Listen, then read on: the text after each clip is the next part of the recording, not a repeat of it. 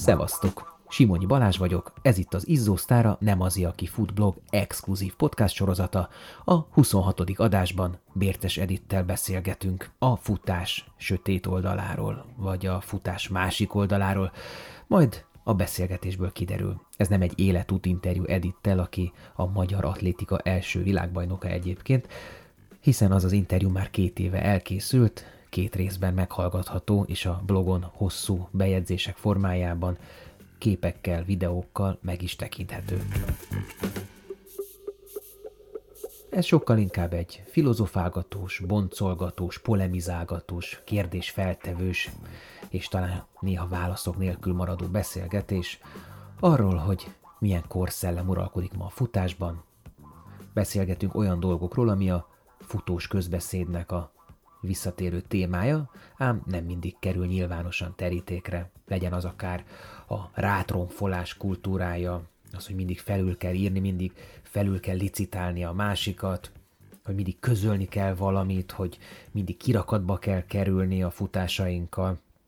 A kísérésről beszélgettünk, a gépember futásról, arról, hogy hogyan változott meg 20-30 év alatt a futás, azon belül is mondjuk a hosszú távfutás, extra hosszú távfutás amatőr világa, milyen változásokat okozott ebben a közösségi média, lásd influencerkedés, vagy éppen kommentelés, hogy mennyire jó szolgálati önzés a futás, ami, és most ugyanoda térek vissza, nem kerül nyilvánosságra sokszor, hiszen a futásról mindig csak pozitívan nyilatkozunk, mindig csak az előnyeit emeljük ki, a szépségeit.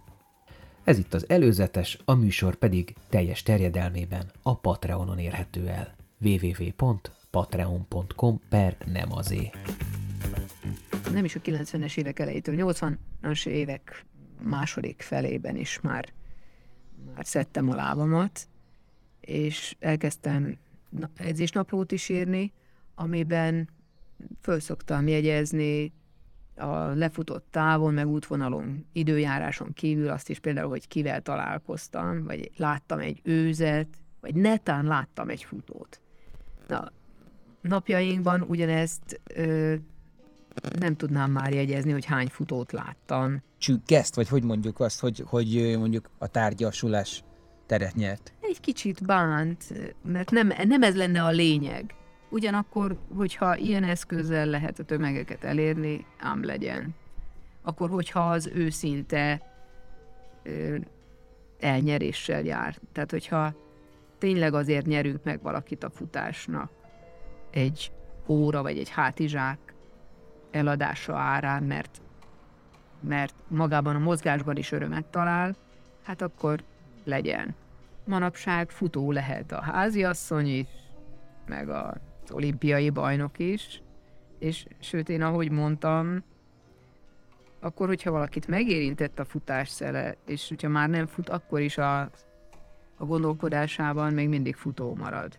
Amikor, amikor valaki úgy rákattan, rácuppan a futásra, és, és ez az élete meghatározójává válik, akkor, akkor egy olyan derű, öröm, sikeré, siker és elégedettség árad a frissen megtért futóból, hogy ez tényleg e, egy, egy magasabb szintre emeli az embert egy darabig.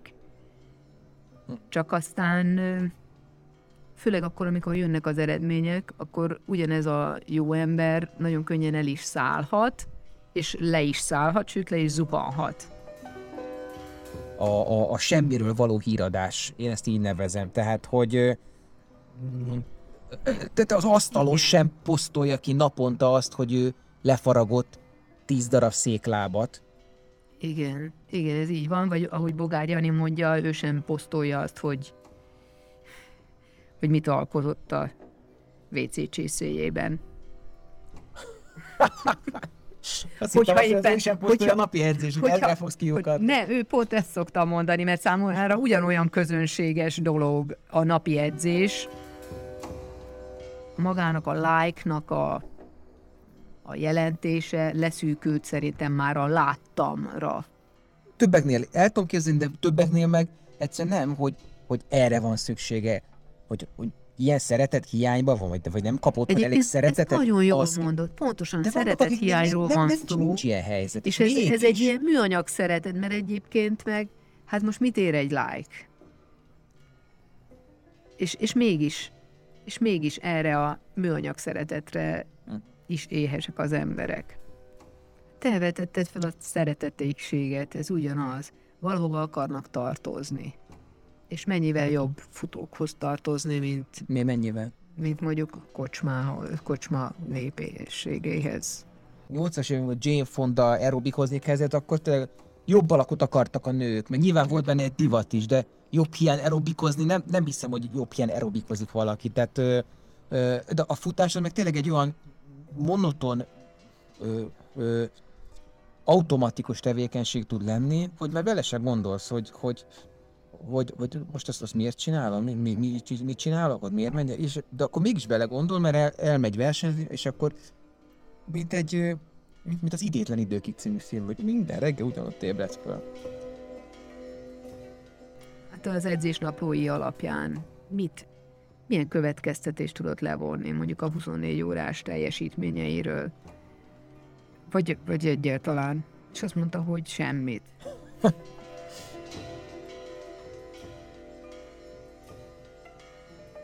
Azért fordul elő, mert tényleg várják a lájkon keresztüli gyógyítást, és kötelezettségüknek érzik, hogy elszámoljanak az idejükkel, a teljesítményükkel, a, a részvétel ez hiány. érdekes, hogy miért? Miért a kötelezettség? Ugyanúgy, ahogy azt nem figyelted meg, hogy mennyi beszámoló születik, versenybeszámoló, és ott, akkor, hogyha valaki két napon belül nem jelenteti meg a beszámolóját tíz oldalban, akkor már bocsánatot kér, hogy késik a beszámolója. Mintha, ö, hogy szokták mondani az újságnál, sajtózárás, vagy Lapzárta? Lapzárta, igen, igen, mintha lapzárta után jelentetté meg a saját híreit, és, és fontos határidőnek tartják. Tehát a Bogár Jani összes nagy futásáról nem született annyi kép és annyi szöveg, mint, mint ma egy közösségi edzésből fakadó populáris futóirodalom, illetve kép sorok. De miért, miért, miért, miért szörnyűködtél? Miért mondtad azt, hogy ne is mondd? Hát az influencereket annyira mesterkéltnek érzem. Tehát minden minden vonásuk, minden mozdulatuk pont a, a teremtettség ellen mutat. De ez Tehát nem azzal van összefüggésben, hogy ilyen a, a, Hogy, a korszellem hogy árucikké válik az ember is, és az emberi teljesítmény is.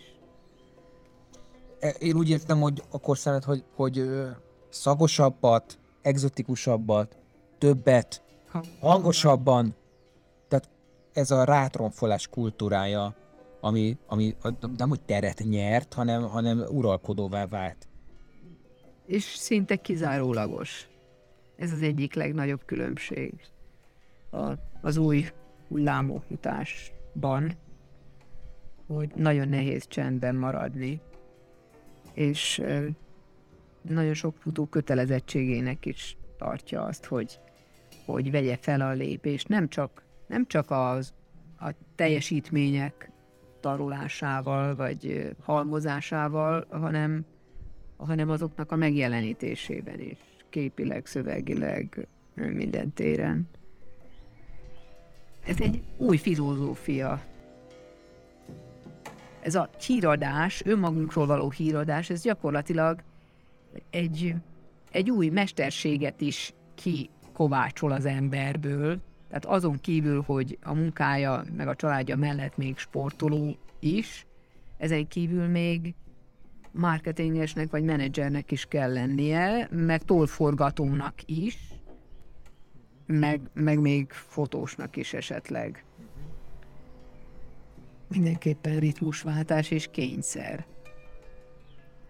De a percemberkékhez kötő inkább. Te gépember futó voltál, Edith? Nem.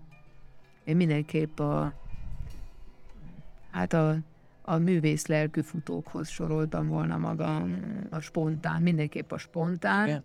futók közé, És úgy, úgy láttam, hogy főleg a 100 kilométeren is, de elsősorban 24 órán, 48 órán már nagyon nagy szükség van a, a kreativitásra is, a, a spontán feladat megoldó készségre.